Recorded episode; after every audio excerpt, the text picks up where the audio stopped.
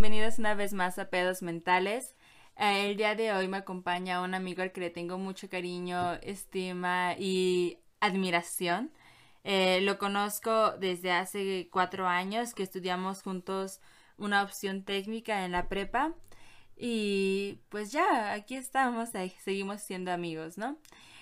el día de hoy, quería presentar así de que vamos a hablar sobre la ansiedad de la cuarentena y pues sin más preámbulos, a Sergio, bienvenido. Me es un honor para mí que estés aquí, de verdad, muchas gracias por haber aceptado. Ah, muchas gracias, me hace sentir importante. bueno, para mí eres importante, Mix.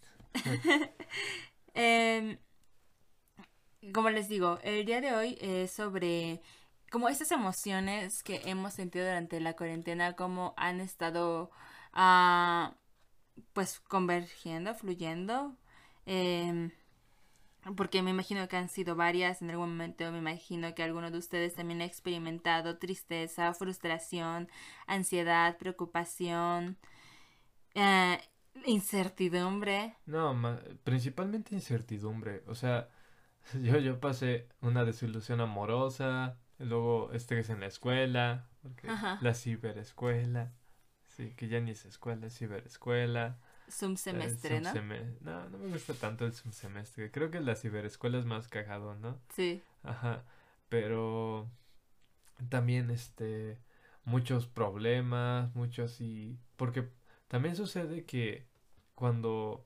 Es que fue muy repentino, o sea, estamos, eh, fue en marzo, o sea, estamos, es como una locura decir que es agosto, ¿no? Sí. Y, o sea, yo me acuerdo que yo llevaba un día atrasado, dos días atrasados para entregar un libro.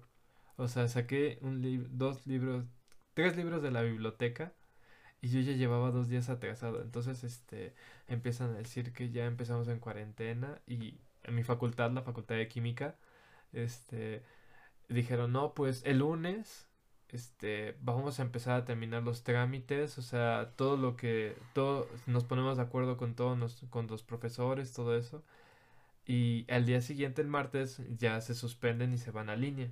¿Qué sucedió? Que los de medicina eh, dijeron, no, ¿saben qué? Yo cierro. Entonces, este, más que cerrar, era de, todas las facultades estaban igual, ¿no? O creo que arquitectura tardó un poco, ¿no? Pero para organizarse.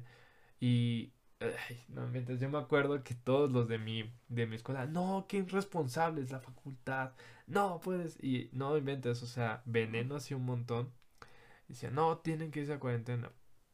¿Qué sucedió? Que nos tardamos mm, dos semanas casi en que todo, o sea, nos comunicáramos con todos los profesores porque estaban de qué pedo, ¿no? Sí. ¿Qué hago?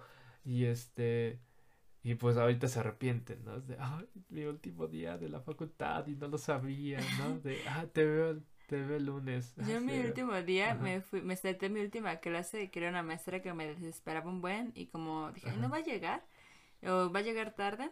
Y pues sí, yo llegaba tarde, dije, ya me voy a ir y me fui a comer un pozole. o sea, serio, dije, ya me voy, chicas, las quiero mucho, nos vemos a ver si todo sale bien el lunes, ¿no? Sí.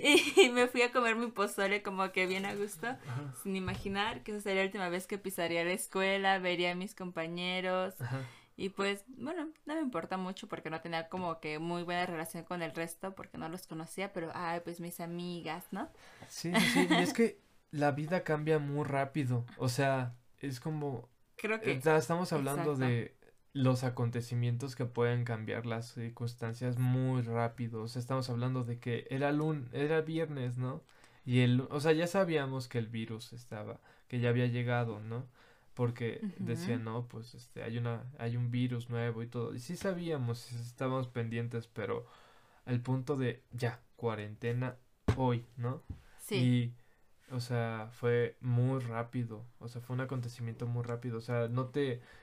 Fue tan rápido que a lo mejor la velocidad de los acontecimientos no tuviste tiempo de reflexionar lo que estaba pasando. Como, y viene mucho lo de la incertidumbre, porque cuando pasa algo así, viene mucha... Mm, la incertidumbre. ¿Qué va a pasar? ¿Qué voy a hacer? ¿Qué... Y si pasa esto, y ahí, ahí se presenta mucho la ansiedad es que, que, que, ya, ah, y todo el tiempo estás pensando en lo que todavía no ha sucedido, ¿no? Sí. Entonces, llegó, creo que todos nos pasó que pensábamos que teníamos COVID. O sea, que estábamos contagiados, que, está, que estábamos... Muchas veces, ajá. De, creo que tengo COVID, creo que tengo esto. Y lo más cagado es que muchas personas que no tenían COVID, cuando se fueron a hacer la prueba, se contagiaron de COVID. Sí. Entonces, este, hay muchos, muchos más problemas. No me gustaría hablar tanto de, de las circunstancias políticas que pasaron, porque sería hablar horas y horas, horas, pero me gustaría enfocar, enfocarme más en cómo fue vivirlo eh, nosotros el, el aislamiento, el, la cuarentena, porque lo que sí entiendo y lo que sí sé y puedo afirmar es que si teníamos problemas antes, o sea, antes de la cuarentena de, de ansiedad, tristeza, todo eso, solo vino a magnificarlos más. Exacto, atenuarlos. No, ajá, pues sí, no, este... No, a magnificarlos. ajá, sí, sí, sí. Porque atenuarlos, Es como que se va, no, no, no, no, al contrario, sí, a reforzarlos. Sí, no, y sí fueron, fueron mucho más grandes, ¿no? Entonces, ese proceso de duelo, ese proceso de, de tratar de convivir con nuestros propios demonios y con nuestras propias... Con nosotros. Ajá, con nosotros al final es de... Eso es lo que realmente es fuerte, pero es que la ansiedad desencadena muchísimas más emociones. E incluso ahorita que hablabas de cómo convivir con uno mismo, me pongo a pensar también el a volver a convivir con nuestra familia. yo, yo tengo hermanos, tengo dos hermanos y aunque teníamos buena relación, también nuestra relación era un tanto distante, ¿no? Como que se limitaba a el, ¿cómo estás? ¿Cómo te va? ¿Qué haces? ¿Ok? Y pues convives como de manera, ah, pues sí, cotidiana, pero no, ta no con tanta profundidad.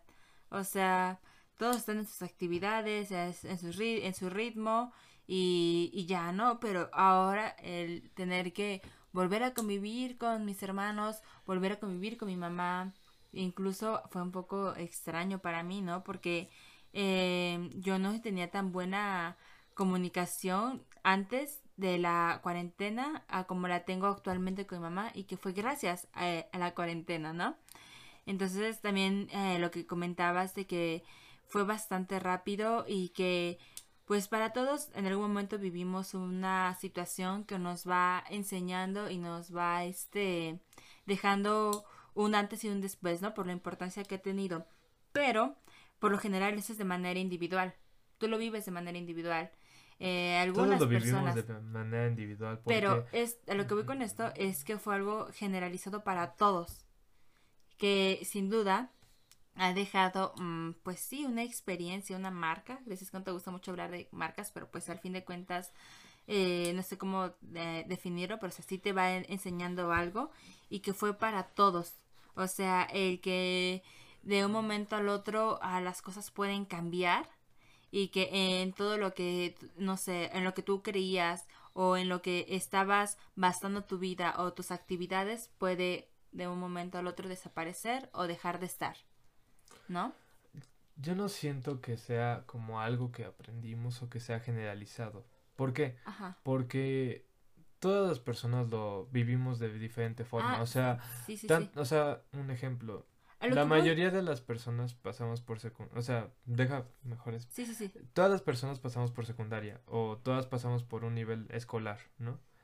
Pero para algunas personas es muy, totalmente diferente su experiencia escolar que entonces este decir que todos aprendimos lo mismo creo que ah, sería erróneo porque muchas personas lo viven de una manera un poco más complicada que otras o otras personas solo la pasan de largo, o sea, Simplemente es eso. Entonces, a mí lo que sucedió no es, o sea, tengo amigas que me gusta mucho hablar con ellas.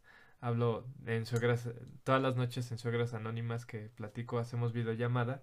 Sí me comentan que sí ha sido muy complicado, pero por la desconexión.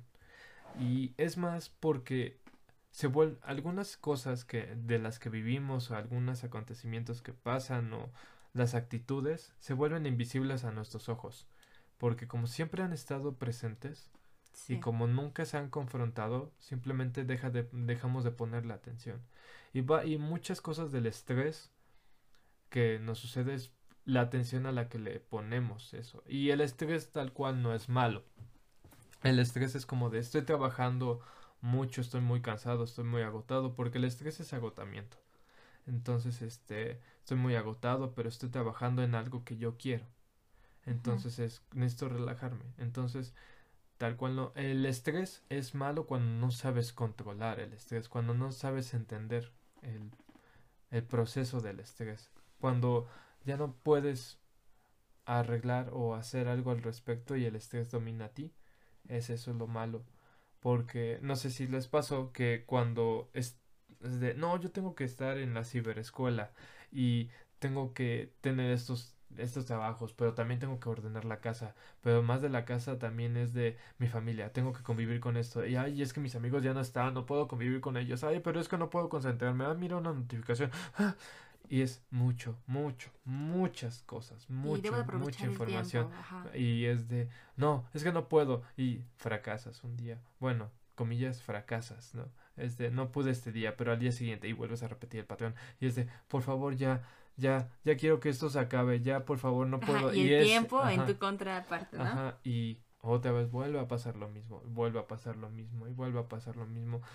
Creo que si algo nos enseñó la cuarentena es que pudimos sobrevivir a esto, los que pudimos, ¿no? Y los que estamos aquí y los que puedan escuchar esto, estoy más que seguro fueron porque pudieron con la cuarentena, fueron más fuertes que la cuarentena.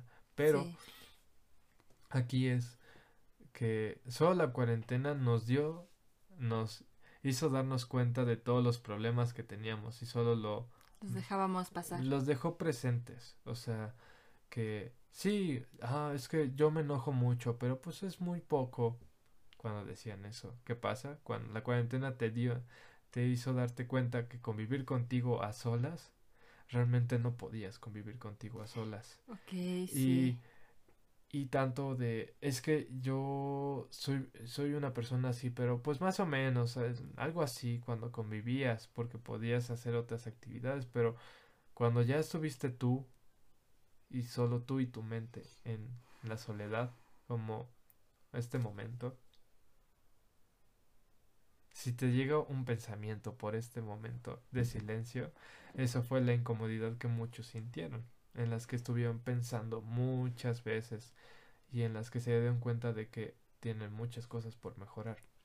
Sí. Y eh, no, se escucha fácil, la se escucha fácil, pero ejecutarlo es muy difícil.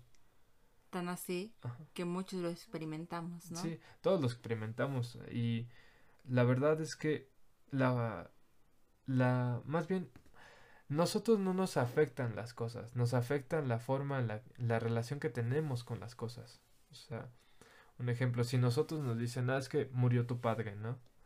Pero no te afecta la información de que murió tu padre, sino la relación que tienes con las cosas. Un ejemplo, si tú eras muy cercano a tu papá, si era como tu mentor, si era alguien que se preocupó mucho por ti, te va a afectar de mayor manera porque tienes esa relación a a lo mejor un padre que era ausente, a un padre que nunca estuvo, que nunca conociste, desde, ah, pues se murió tu papá, pues nunca lo conocí. A lo mejor sí te puede afectar porque te hiciste una idea de él ah, es que mi padre era así, y luego te das cuenta que a lo mejor no era así. Entonces, la relación que tienes con las cosas es lo que te afecta, no tanto las cosas. O sea, si te hubieran dicho, ¿sabes qué? Te vas a ir a cuarentena, te vas a ir, ¿qué relación tiene, no? ¿Qué tienes tú con los demás? en mi caso, o sea, si me, cuando me dijeron, tienes que irte a cuarentena y yo estudié una, en la facultad de química, es de, ok, ¿cómo le voy a hacer con las, con las materias experimentales? O sea, con la teoría, bueno, o sea, lees libros o a lo mejor buscas foros o buscas eso, no hay pedo. Pero ¿cómo le haces con lo experimental? ¿Cómo le hago para laboratorios? O sea, sí, y en tu carrera que es tan indispensable. Sí, o sea, es como de, lees la teoría, sí, pero la práctica, ¿cómo haces eso? O sea, es, esa es la relación que nos afectó. O sea, si nos habían dicho, ah, pues se van a cuarentena, no nos afectaba eso, nos afectaba que íbamos a perder esa experiencia. Entonces, hay muchas cosas, pero creo que lo más difícil fue creo que nos dimos cuenta que somos imperfectos. O sea, que tal vez nosotros decíamos, sí, tengo mis defectos, todo eso, pero voy a lograr esto. Pero creo que la cuarentena, convivir con nosotros, nos dio, nos hizo dar cuenta de que tenemos muchas cosas y que no éramos, creo, lo que pensábamos que era, que éramos. Pero creo que todo este ah, autoconocimiento que se ha adquirido eh, bueno, durante la cuarentena y ahorita que ya estamos supuestamente próximos a terminar. La, aquí la cosa es cómo te conoces. Exacto, creo que antes de eso pasamos por una etapa de crisis, que es precisamente, eh, pues sí, estos ah, sentimientos que pasaron, el poder reconocerte a ti, el poder convivir contigo, pues implicó, me imagino, que un proceso de, pues, no sé, eh, ansiedad, como lo que decíamos ahorita, de este mm, no sé, de preocupación eh, también. No, es incertidumbre. Sí. Pero ah, es que aquí la cuestión y lo que me gustaría platicar es cómo te conoces a ti mismo, porque ya estábamos hablando de que conviviste y que tuviste que estar conviviendo contigo, pero convivir contigo no es conocerte. no. No. Entonces me gustaría, me gustaría hablar de cuáles son los procesos de a ti, a, tú Alejandra, de si sabes que yo me conozco haciendo esto. Porque una forma de conocer a los demás es conociéndote a ti mismo. Sí. Entonces. Bueno, creo que primero es como aceptar las cosas que internamente yo me niego a reconocer. Por ejemplo, eh, creo que hay muchos estigmas sociales que nos cuesta trabajo eh, aceptar. Por ejemplo, a mí no me gusta del todo em, pues jugar o estar haciendo como actividades, este, como salir a tomar, así, pero yo lo hacía por convivir. Entonces, eso no es algo que realmente sea propio, ¿no? Y era aceptarlo de a voz alta. O sea, es que es algo simple, ¿no? Sí, pero ¿cómo sabes que era? ¿Cómo sabes eso? O sea, ¿cómo sabes el no verdades? Ir me, no me ha afectado en nada. El no salir eh, a fiestas o a antros o barcitos, no ha modificado nada en mí, ni siquiera no me causa preocupación el de, ay, quiero ir a bailar o, ay, quiero ir esto, porque realmente quizá no es algo mío y no me molesta. Entonces ahí fue como de, pues es cierto. Y eso es algo, un ejemplo muy sencillo, ¿no? Que a lo mejor podríamos identificar fácilmente.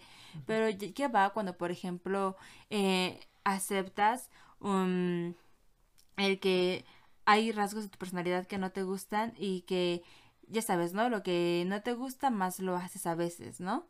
Y como aceptar eso es... Pero ¿por qué no te gustan? Creo que esa es la pregunta. Ajá. Porque tú puedes decir, o sea, un amigo no le gustaba decir, ah, es que ah, me molesta mucho que yo me ría mucho. Eso odio de mí y es de, pero ¿por qué? No, ¿sabes? Y, y es que él tenía una idea de que él quería ser una persona seria y misteriosa, que hablaba muy poco. Como Sasuke, ¿no? Decía, no, es, que eres, es que soy muy listo, pero no puedo.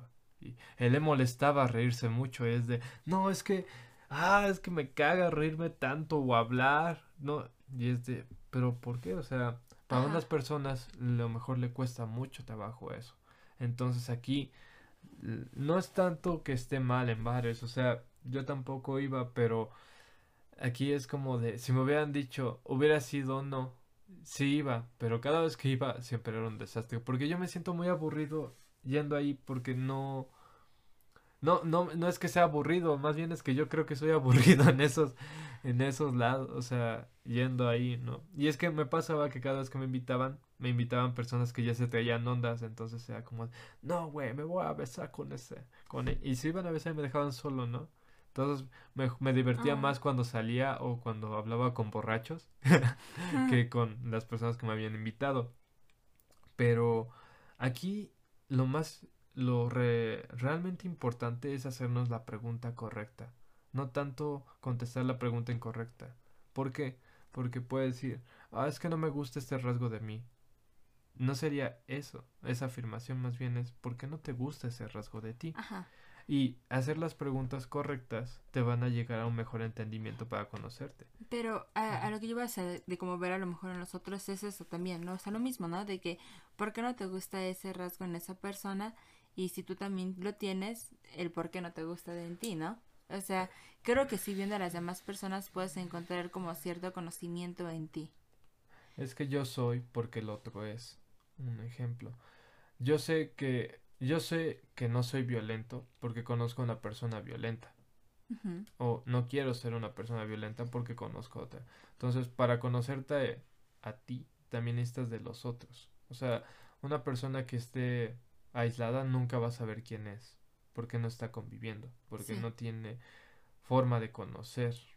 Entonces, este, no sé, me gusta mucho la analogía de que si pones a la persona más lista del mundo, o sea, desde su nacimiento, en un cuarto, sin ventanas ni nada, y que sea inmortal, que sea mil, que pueda vivir mil años o lo que sea, y simplemente para desarrollar matemáticas, no llegaría a las matemáticas básicas que nosotros conocemos, porque necesita convivir con el entorno. Entonces, este, una forma de- la única forma de conocerte en un principio es conocer a los demás y tener algo con lo que decir, compararte. Sí. Entonces, el problema de cuarentena es que, bueno, una de las cosas que sucedieron es que cuando te quitas ese factor social, ya... Lo sim- dificulta. Y pues yo creo que genuinamente nadie le gusta estar solo. O sea, Sí. conozco muchas personas que sí les gusta de su soledad, pero creo que realmente nunca han experimentado lo que es realmente estar solo. O sea, lo que realmente es que nadie conviva contigo, nadie hable contigo. Sí, no tener sea, apoyo, no. no. nada, nada, nada. No, nada, o sea, realmente nada, o sea, es que hay, rela- hay relaciones y comportamientos que hasta pueden ser dañinos, es como de, ah, es que en la puerta siempre me mentan la madre, pero, o sea, es que también se vuelve algo indispensable para ti, como el, ah, es que voy a bajar y me van a mentar la madre y bajas, pero cuando ya no lo tienes es de, diablos, o sea, ese componente social es necesario. O sea, todos necesitamos ese componente social. Y si no lo tenemos, va siempre a fal- este, siempre va a faltar una ansiedad y una frustración. Entonces, una forma de las formas que de conocerme a mí mismo es ver, observar a los demás, no juzgarlos, porque cuando piensan que, o sea, se piensa que cuando observas, juzgas, es como, ya ven, esos no, tenis. no, pero observar es de qué es lo que hace esa persona ser esa persona. Un ejercicio muy divertido que sucede y que pueden in- intentar con sus amigos o con sus familias o con ustedes mismos es si yo estuviera en otro cuerpo, o sea, en otro cuerpo, el que sea, ¿qué es lo que harían que dirán, es que es esa persona? Está en otro cuerpo, pero es esa persona. En otro. Entonces, ¿qué atributos no físicos hacen que seas, seas la persona que eres? Ay, ¿no? que te da autenticidad, Ajá. ¿no? Que también el problema de la que cuando dicen que ah es que no es una persona auténtica se me hace muy complicado porque a ver qué es lo que hace que una persona sea auténtica y la que no. Sí. Entonces, para mí lo que hace una persona auténtica ser auténtica es simplemente que no le importe la la aprobación de un tercero y sepa quién es. Porque sí, necesitamos la aprobación de un tercero. Eso sí que quede claro. Porque si tú dices, ah, me gusta matar perros. Entonces, pero me fascina. Y ves que nadie se junta contigo y te dicen, eres un psicópata. Necesitas la aprobación del tercero de, ¿sabes qué? Convivo con ustedes. No, no insulto a otras personas. No te hago menos. Necesitas esa aprobación del tercero. Pero cuando toda tu personalidad se basa en las aspiraciones que tienen otras personas, eso es lo que está mal. O sea, es de, Sí, tú tienes que, ajá. tú tienes que ser de tal forma.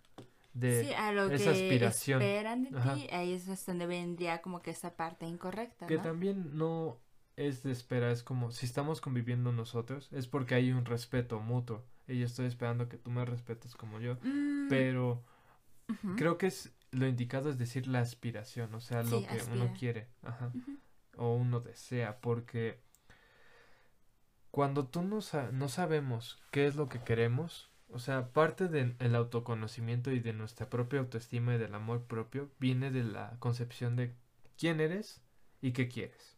Ajá. Ajá. Y, o sea, hay una en alcohol, hay una frase que me gusta mucho que es estoica, pero también la escuché en Alcohólicos Anónimos, que es de espero tener la sabiduría de aceptar lo que no puedo cambiar y tener la fortaleza de cambiar lo que sí puedo.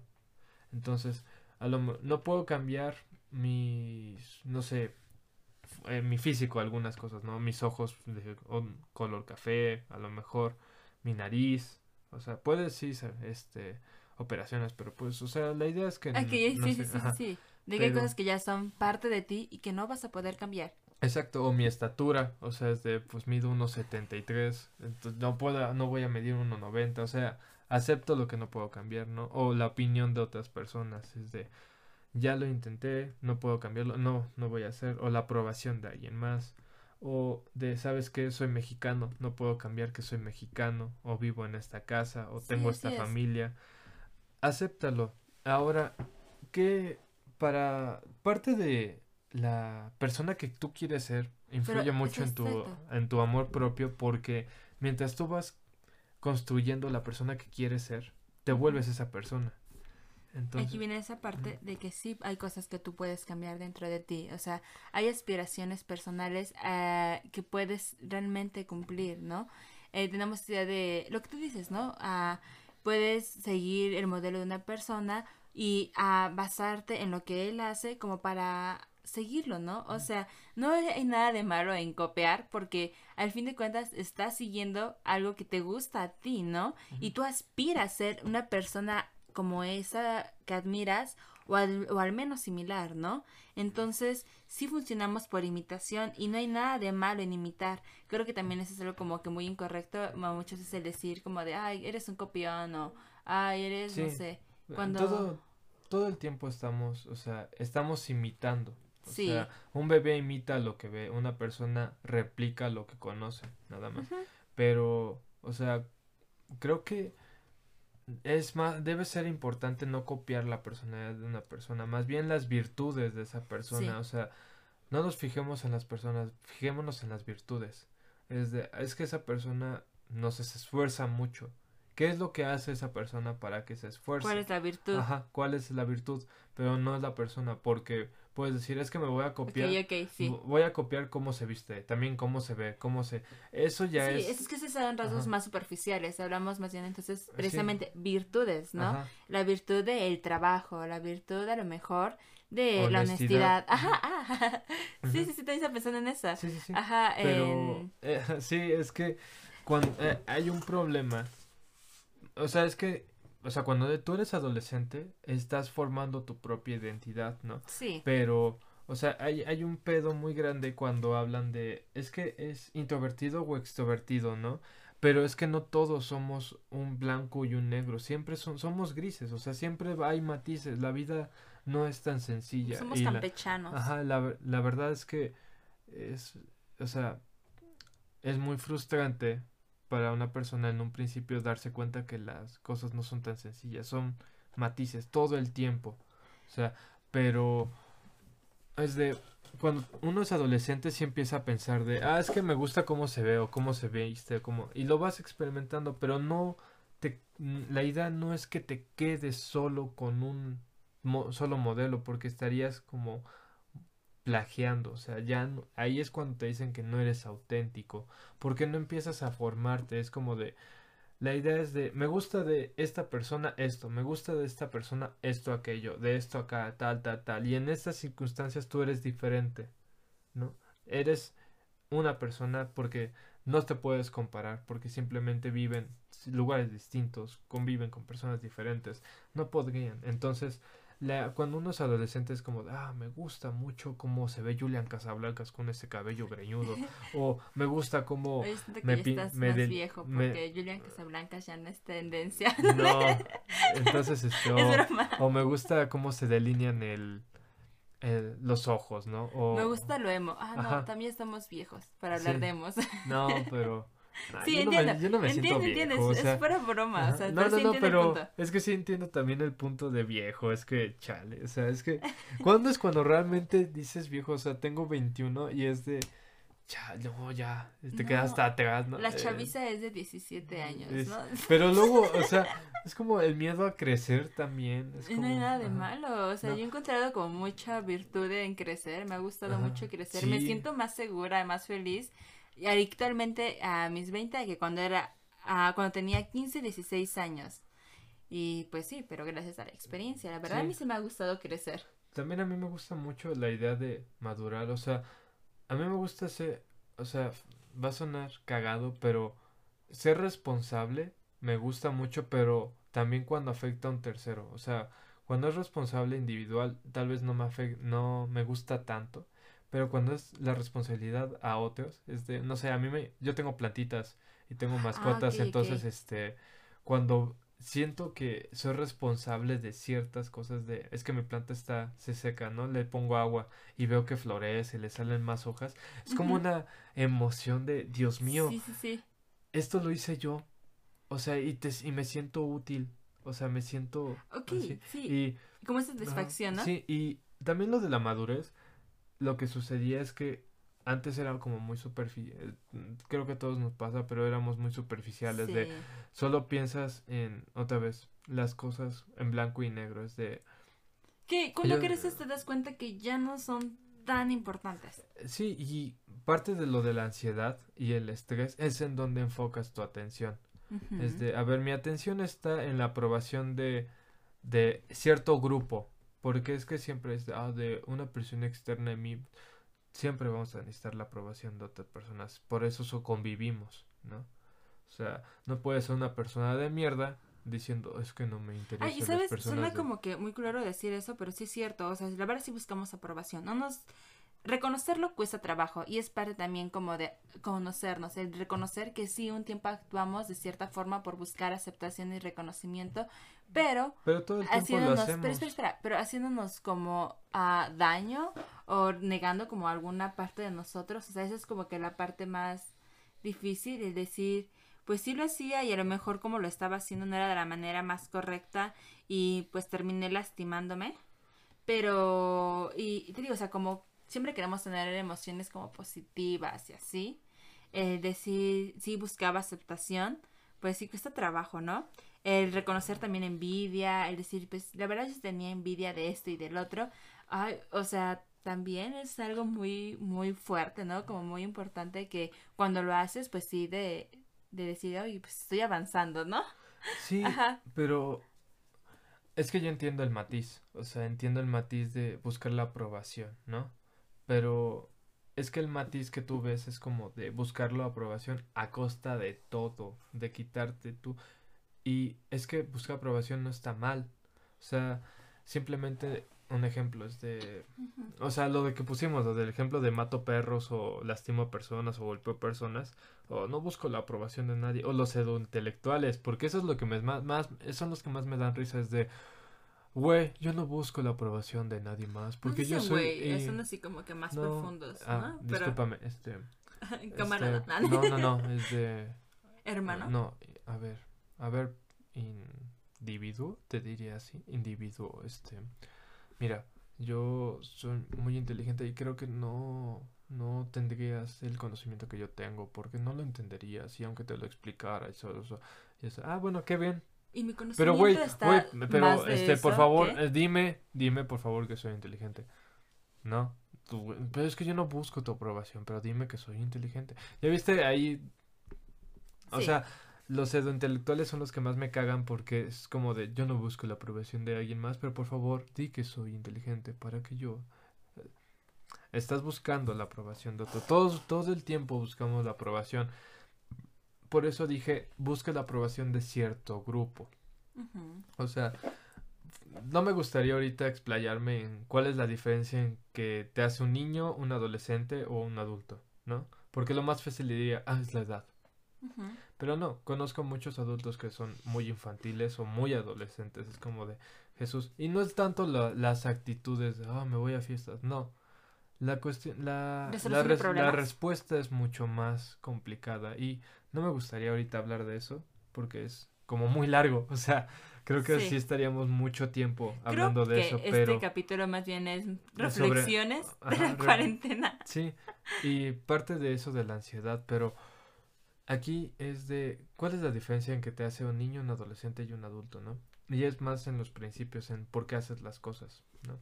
O sea, resumiéndolo es de el niño hace las cosas porque quiere hacerlas y porque no le importa de quiero comerme esa, no sé, quiero comerme ese helado, quiero comerme esas papas. Y puede pasar a pesar de todo, llorar y todo eso, pero ¿por qué la quiere?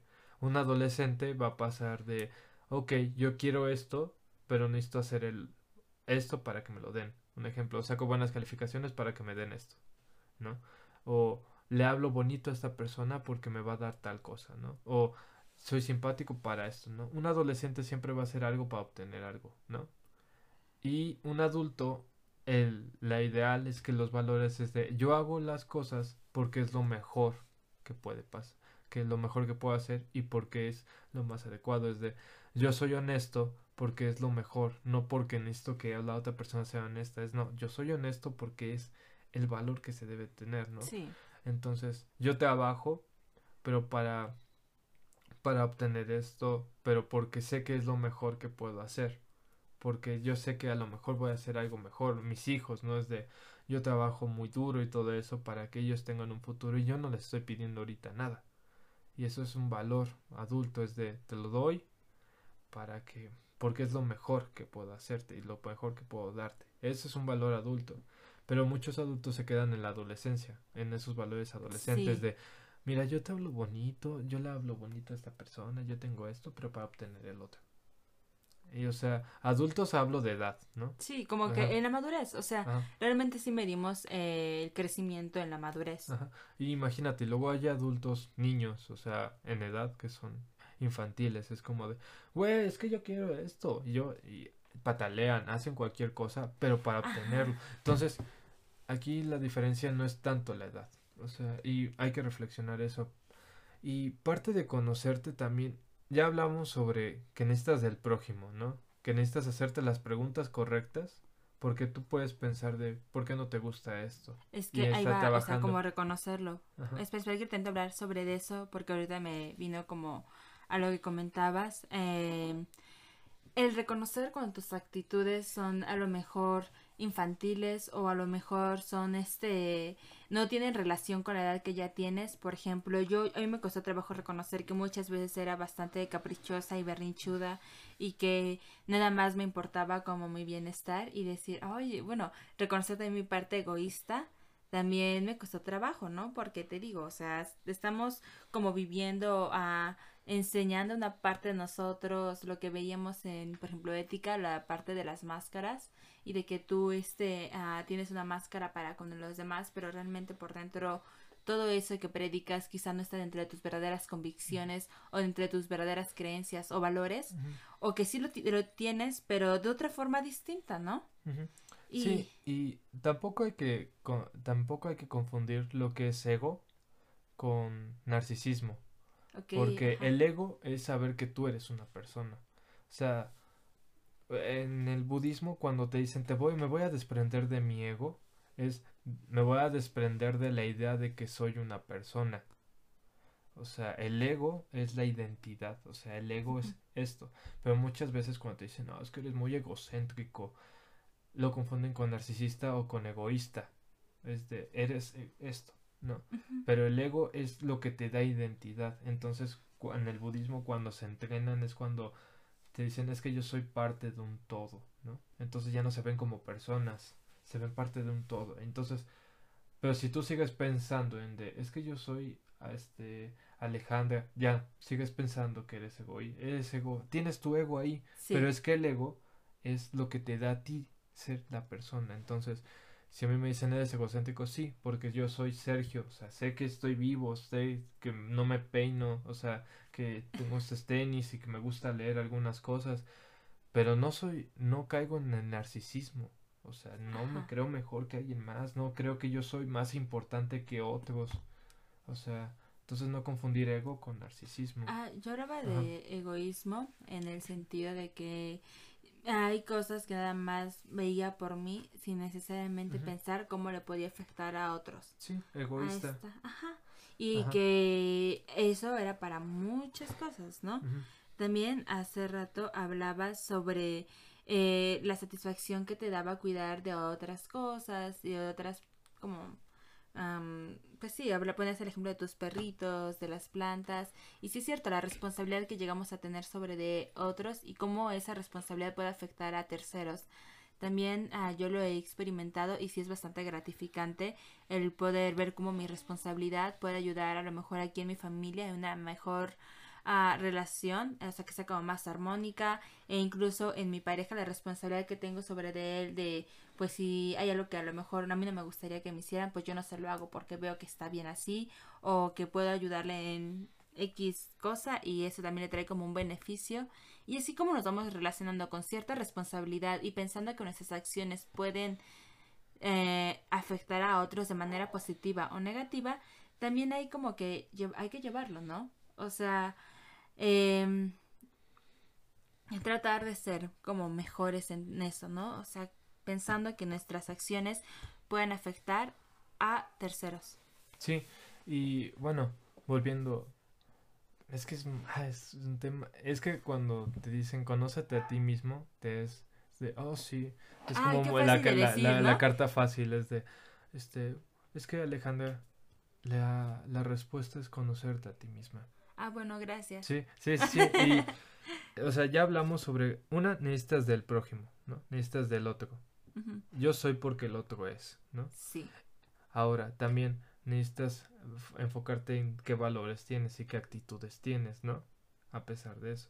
Una vez que sabes cómo es el otro, qué actitudes tú tienes, ¿no? Pero también, quién eres también forma las partes en las acciones que tú, tú vas desencadenando, ¿no? O sea, no sé, ah, es que yo soy terrible en matemáticas. A lo mejor porque en la secundaria no te salió un problema, te humillaron o te dijeron esto y te creíste esa mentira. Esa es la consecuencia te, de... Te creíste eso de, ah, es que yo no soy bueno. O de, ay, no me gusta bailar. Porque a lo mejor no, no te salen algunos pasos, ¿no? Entonces, también el pensamiento de querer hacer cosas grandes sin hacerlo pequeño, viene la frustración y la ansiedad. Es que ya necesito estar en un escenario arriba y que todos me vean como bailo o algo así. Cuando ni siquiera es de, oye mamá, vamos a bailar aquí en la sala, ¿no? O sea, es como cuando no puedes aceptar las cosas pequeñas, no vas a poder tener las cosas grandes. Y hacer las cosas, este, hacer cualquier otra cosa, nuevas actividades, forma la nueva forma y la forma en la que tú te ves. O sea, cuando tú dices, quiero ser como esa persona o quiero lograr hacer esto, cuando tú lo empiezas a hacer, se vuelve, se integra en tu nueva persona. O sea, si antes era de, ah, es que antes no hacía pasteles, ¿no? Y cuando empecé a hacer pasteles, me empezó a gustar y me empezó, y ya forma parte de ti. Ahora ya no piensas, ya no puedes pensar en ti sin hacer pasteles, ¿no? O me gusta hacer pasteles para los demás. No me gusta venderlos, pero me gusta regalarlos o me gusta hacerlo. Pero ya forma parte de ti, ya forma de parte de tu identidad y cuando antes no. Entonces por eso es muy importante hacer cosas, ¿no? Pero que quieras hacer es de, ok, la cagué, no soy bueno en matemáticas, pero lo volví a intentar, lo volví a intentar en otro círculo con otras personas y me di cuenta que no era tan complicado. Y ahora me doy cuenta que, sin bien no soy el más, el, el mejor ni el genio, no soy malo. Ajá. Y forma ahora parte de tu identidad y cuando volteas atrás es de, ah, yo creía eso. O sea, forma de conocerte a ti mismo es también haciendo cosas y es de, pero ¿cómo voy a hacer cosas si me estoy tratando de conocer? Es que todo el tiempo estamos cambiando. O sea, todo el tiempo suceden cosas y todo el tiempo te da información. Es que se piensa que, ah, es que las grandes cosas son las que me vuelve yo. No, las pequeñas. O sea, ponle, hoy no hice el quehacer, ¿no? Bueno, no, pero mm, bueno, mañana lo vuelvo a hacer y mañana no lo haces y se te suma más y más y más y más eso te da información. Eso es de, ah, hoy no hice el quehacer y otra persona es de, ay, hoy voy a hacer poco el quehacer y otra persona, ah, hoy voy a hacer todo el quehacer. Todo eso te da información. Y al día siguiente, ok, ayer hice todo el quehacer, hoy no haré nada, ¿no? O ayer hice todo el quehacer, pero voy a hacer otra cosa nueva. Es de, ah, voy a ordenar mi cuarto, ¿no? O voy a acomodar esto, voy a tirar tal cosa. Y los que no hicieron el quehacer, es de, ah, llevan tres días, se sigue acumulando. Todo el tiempo te da información, todo el tiempo, pero nosotros solo le prestamos atención a los acontecimientos que nosotros pensamos que son más grandes. son, sí, de mayor impacto. son de mayor impacto, cuando deberemos ponerle atención a todo. Es como... Pero creo que es difícil a lo mejor ver cuando cosas pequeñas te han, todo, es, todo es difícil, o sea, es que es difícil saberlo. siento que es más fácil reconocerlas ya cuando ha transcurrido un tiempo y esa suma de cositas chiquitas que has hecho ya ves que realmente dejan como un nuevo resultado o un nuevo cambio o te han transformado, ¿no? Exacto, la, la forma en la que ves es eso, pero ¿por qué siempre hay que esperarnos a que las cosas estén mal? O sea, en ese sentido, ¿no? O sea, cuando ya pasó todo el proceso de, ah, es que esta pequeña acción desencadenó esta grande, ¿no? Porque hay que esperarnos eso. Y la cuestión aquí, otra vez, es hacerte las preguntas correctas y preguntarte todo lo que te hace ser tú. Por eso el ejercicio de qué, se, qué es lo que serías tú en otro cuerpo. Porque cuando te das cuenta que cuando quitas tu físico, o sea, tus atributos físicos, te das cuenta de tus actitudes. Entonces esas actitudes empiezas a cuestionarlas. Y cuando las cuestionas te empiezas a conocer a ti. ¿no? Y también, ¿qué quieres? ¿Qué buscas? ¿Qué, qué persona quieres ser? Te va poco a poco llevando a ese camino. Sí, ahorita hablábamos de eso, ¿no? O sea, si tenemos a lo mejor admirábamos a alguien, quizá no era como literalmente imitarlo y copiarle, sino fijarnos en los atributos que esa persona tiene y que podemos a lo mejor a, incluir, incorporar, exacto, incorporar a nosotros. Sí. Sí, exacto. Entonces creo que como conclusión volvemos a lo de los estoicos, o sea, de espero tener la sabiduría de cambiar lo que no puedo cambiar y tener la fortaleza de cambiar lo que sí puedo. Pero parte de conocernos es, eh, necesitas al prójimo, porque si yo soy, porque el otro es. Hacerte las preguntas, ¿no? De, ¿Qué actitudes tengo que esa persona tiene y qué acciones tengo? Otra. Estaría bien que comentaras, por ejemplo, lo que ahorita me decías eh, del metro, ¿no? De para llegar a la escuela, todo lo que hay detrás, rápido así. Ah, es que Creo que una, es que una, de, buen, bien el ejemplo. una de las cosas muy graciosas que, que escuchaba mucho en la cuarentena es que me decían, güey, es que ahora necesitábamos de todos y no nos dábamos cuenta antes. No, sí te dabas cuenta, solo que para ti se te hizo invisible. mira, todos necesitamos de todos, somos una red, o sea, todos somos importantes para que el flujo siga siguiendo en este sistema, pero es de, a ver, cuando tú vas a la escuela necesitas a alguien que conduzca el camión o alguien o tú conduces el auto, ¿no? Pero vamos a poner que tú usas transporte público en este ejemplo. Tú necesitas a alguien que, que conduzca el camión, pero para que alguien conduzca el camión, alguien tuvo que construir el camión, ¿no? Y alguien tuvo que meterle gasolina al camión y ese camión tuvo que ir a la gasolinera. Entonces, tú sabías que tenías que darle dinero al, al que conducía el camión. El chofer también. está el chofer, que conduzca el camión y después llegas al metro y pasas al metro, compras un boleto del metro o bueno, recargabas la tarjeta, bueno, tal, lo ponías, hay un oficial que se supone que era para que cuidara un orden, entonces es como de vayan poco a poco, metes y vas, entras al vagón, en el vagón hay una persona que conduce el vagón y que tiene que llegar, pero alguien tiene que mantener y tener las instalaciones que puedan funcionar. O sea, no adecuadamente, pero que funcionen, ¿no? O sea, están los que operan en el metro. Después llegas a tu escuela. Alguien, alguien limpia las calles, alguien limpia los salones para que tú puedas tomar clases. Cuando tú tomas clases, alguien ordena las bancas, que no es la misma persona. Te sientas y ves al profesor y luego solo te vas y te das cuenta de, oh, es que necesito al profesor para aprender. No, todos somos importantes, todos necesitábamos de todos. Entonces, lo más gracioso es cuando decían, es que no nos dimos cuenta que necesitábamos de todos. No, es que para ti fueron invisibles, porque como era ya algo tan cotidiano, que siempre lo has vivido, para ti era invisible. El ser humano en sí es sociable por naturaleza y nos necesitamos para poder identificarnos también. Sí, exacto. Y este es que a pensar que eh, por eso, o sea, lo de, ah, conócete a ti mismo es como muy complicado porque implican muchas cosas. Sí. Pero lo que yo hasta ahora he aprendido y lo que por mi experiencia es de, una, necesito al prójimo para saber quién soy. Dos, me hago las preguntas adecuadas de mis actitudes, de por eso el ejercicio del otro cuerpo, de a ver, yo haría esto, yo no me peinaría, yo me vestiría así, ¿no?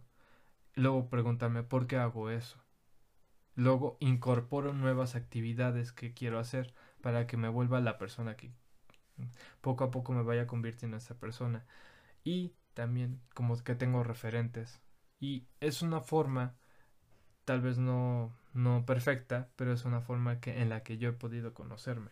Porque decir, yo quiero tener esa virtud de esa persona. ¿Cómo le hago? ¿No? Y todos somos el conjunto de todo, ¿no? De lo que consumimos, de las personas que convivimos. Yo tengo cosas de mi papá, pero también tengo cosas de mi mamá, pero también tengo cosas de investigadores y doctores y profesores que me dieron clase que a mí me, me, Todo se me marcaron. marcando poco a poquito en pequeñas o grandes cositas y eso funciona así. Y yo, yo soy el resultado de todas las personas que han estado conmigo. Entonces, pero también cuestiono por qué y si realmente quiero mantener e eso. Incluso el por qué ah, actúas de tal forma y de quién lo aprendiste, ¿no? Y cómo lo y cómo a lo mejor eso este que esa persona te aportó ha seguido en tu vida y así. Sí, sí, sí. Es importante por eso como tú dices, estarnos preguntando constantemente la raíz del por qué actuamos de cierta forma, el cómo nos relacionamos también, por qué tenemos ciertas ideologías en nosotros y cómo las llevamos y ejecutamos. Sí, exactamente. Y bueno, creo que como conclusión es eso, o sea, pregúntate qué actitudes tienes y si las quieres mantener, porque muchas veces la zona de confort es como de, ah, rompe tu zona de confort, pero realmente nunca rompes tu zona de confort, la agrandas. Y al agrandarlas por hacer nuevas actitudes, nuevas experiencias, las vas agrandando, no la rompes. O sea, es como, pero de ti depende si haces la conexión. Un ejemplo es de, hasta las actitudes que son tóxicas es una zona de confort. O mm, sea, las entonces es como de estoy tan acostumbrado a mentarle la madre a las personas de ay hijo de tu puta madre y así y te regresan esa y sigues mm. haciendo la misma actitud porque es una zona de acción, reacción, acción, reacción, acción, reacción. y es más fácil es llevarlas. Sí, y cuando te das cuenta que alguien le mientes la madre te dice, ¿y por qué? ¿Por qué me mientes la madre? Y que esté tranquilo. O que no te la responde. Ajá, y este, pues, ¿por qué eres pendejo? ¿Pero por qué? Eso ya depende de ti de cuestionarte. Oye, creo que a lo mejor la actitud que estoy teniendo no es la indicada, ¿no? Y es de, eso te da información, pero depende de ti si la conectas. Porque es de, ah, bueno, creo que lo que estoy haciendo está mal, ¿no? Y agrandas eso. O sea, la zona de confort es más bien en la zona en la que tú te desarrollas no en la zona de, oh, me siento. No, porque hasta sentirte incómodo es una zona de confort, porque son conexiones. Imaginemos un montón de puntos que forman lo que sale y todos están conectados. Entonces, cuando tienes nuevas información, nuevas experiencias, vas conectando más y se vuelva y se va agrandando. Entonces, la zona de confort no se rompe, se agranda. Entonces, imaginemos que esta situación hipotética de esta señora o de esta persona que mentaba la madre, llega alguien y le pregunta por qué puede decir, oye, tal vez lo que estoy, mi actitud no es la adecuada. La vas agrandando. Puede. O puedes simplemente ignorarla y seguir metiendo la madre en otros lados y seguir teniendo acción-reacción con otras personas. Pero aquí, espera, ya como también como quería comentar, que, que, que tan importante es estarnos preguntando para que así podamos modificarlo, porque si no, vamos a seguir cometiendo los mismos errores o, bueno, las mismas actitudes que, bien o mal, nos siguen afectando. Entonces, sí, pero... nos siguen, y siguen lastimándonos y haciendo daño. Es que yo quiero enfocarme a que no está, no hay nada de malo en de vez en cuando sentirse mal, en porque es, natural. es que no, no debe pensarse si es malo o no, o sea, es necesario. Exacto, sí. Es que cuando piensan de es que no es malo y todo eso, se piensa con un juicio de, oye, lo estaría haciendo bien. No, es necesario, porque si te tú empiezas a pensar que evitas la tristeza, va a haber un momento en donde va a haber frustración porque es de, no me puedo sentir triste. No, es que por eso, o sea, con nuestros juicios, este, creemos eh, entre lo bien y lo malo que emociones negativas es algo malo, cuando realmente lo que tú dices son necesarias. Y se tienen que dejar fluir, vivir, experimentar y llevar. Exacto. Y es que, como dije al principio, la vida no es blanco y negro. O sea, son matices, son grises. Y decir bien y mal es, es como una... Limitación. Algo similar a decir blanco o negro. O sea, decir, está bien, blanco, negro, malo. No, la vida es matiz. ¿no? Sí. O sea, son matices. Entonces, cuando nos, como nosotros nos comunicamos con, es que lo estoy haciendo bien o es que lo estoy haciendo mal, yo te preguntaría, ¿y qué es bien y qué está mal? Entonces, este, por eso no, no me gusta decir de, está bien sentirte mal, no, es necesario sentirte mal, es nece- aceptar y abrazar de, me siento mal, no soy la persona que quiero, no soy la persona que quiero ser, no soy capaz de hacer esto. Y es aceptar y decir, ok, no eres, pero no se trata de, ah, no soy capaz, ya, soy inútil, no, no, que necesito ser para ser la persona que quiero ser, esa persona que es capaz de hacerlo.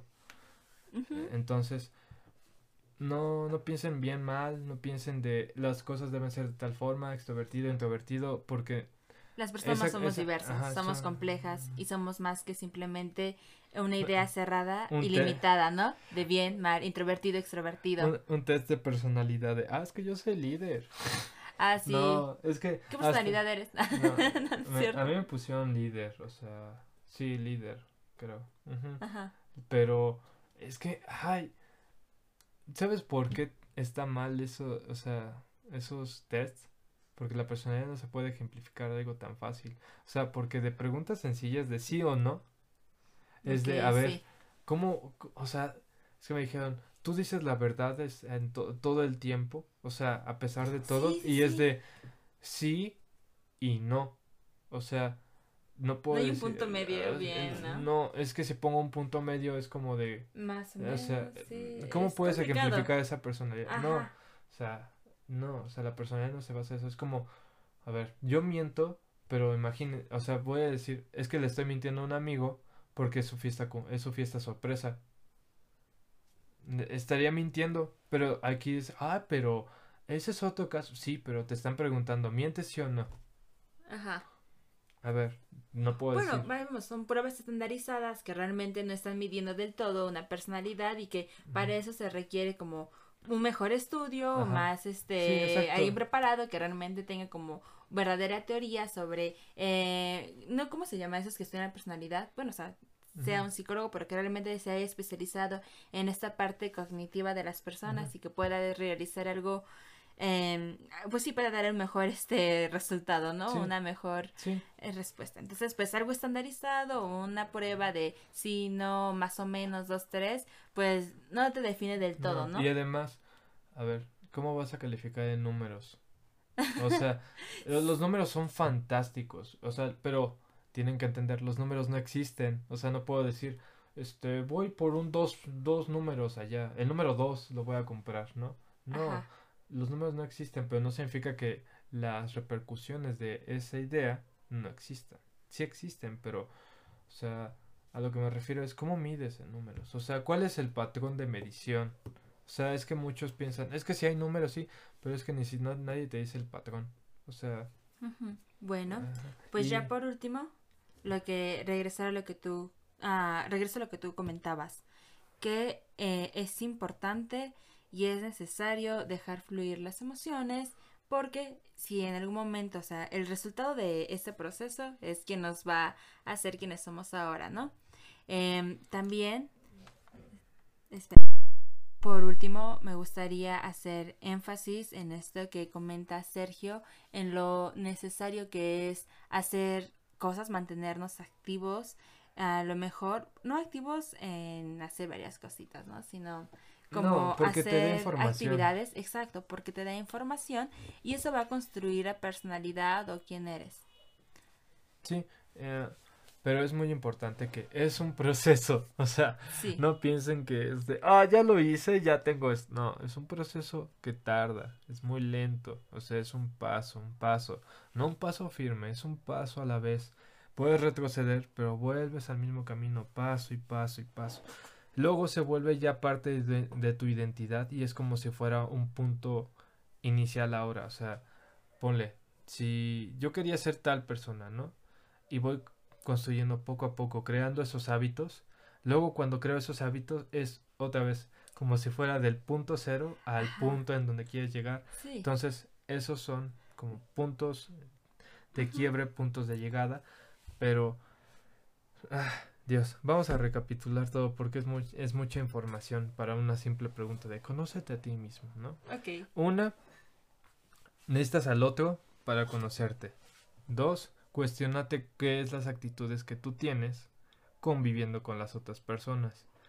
Tres, este, haz cosas. O sea, una vez que ya tienes el punto de comparación con las otras personas, haz cosas. Es de nuevas. De a lo mejor quiero aprender a pintar. No soy tan bueno, necesito mucha práctica, Sí, no pero tiene ya. de malo Ajá. reconocer que a lo mejor no somos los mejores. No, y y, ya, y y na- ajá. siempre va a haber, o sea, ténganlo en cuenta, siempre va a haber a alguien mejor que tú. Y las personas que Sí. son mejor que tú en algo no son lo mejor en otras cosas. O sea, es de, es que él, ah, es que él, pin- él dibuja anatómicamente increíble, pero a lo mejor él no es bueno en otras cosas. ¿Por qué? Porque es mucha práctica, mucho esfuerzo. O sea, tenemos que aceptar eso. Siempre va a haber alguien mejor que nosotros, siempre. Y pensar que somos muy importantes o que seremos muy relevantes, así, siempre va a haber alguien más. ¿Por qué? Porque le dedica el tiempo, le, pre- le, le dedica la atención. O sea, es, mi atención está en esto. Y una vez que está mi atención en esto, me voy a enfocar en tal. Por eso es, pregúntense, necesitan al prójimo, cuestionense lo que, lo que ven en los demás que ustedes tienen y empiezan a tener nuevas experiencias. De hoy cociné y veo que ahora me encanta cocinar y tengan un referente de quiero tener estas virtudes, no esta no la persona, sino las virtudes que tiene esa persona. ¿Por qué? Porque al final somos el conjunto de todo, lo que consumimos, los que convivimos y lo que pensamos. Bueno, muy interesante, ¿no? Les digo, Sergio es como que, wow. Muchísimas gracias por haber escuchado el capítulo de hoy. Ah, ya saben, síganme en las redes sociales. Tengo nada más Facebook, pero pues estaría bien que ahí me comentaran. Me gustaría mucho que me comentaran alguna de sus experiencias de cuarentena, cómo han aprendido a sobrellevarla, qué es lo que a lo mejor les ha costado trabajo eh, en emociones que han pues estado en este presentes y pues nada más Mm, de nuevo ah, soy Ale y estuvo Sergio el día de hoy con nosotros Sergio Aguilar Cuídense mucho, banda. Y es más importante estar bien con nosotros mismos que estar tratando de hacer tantas cosas a la vez.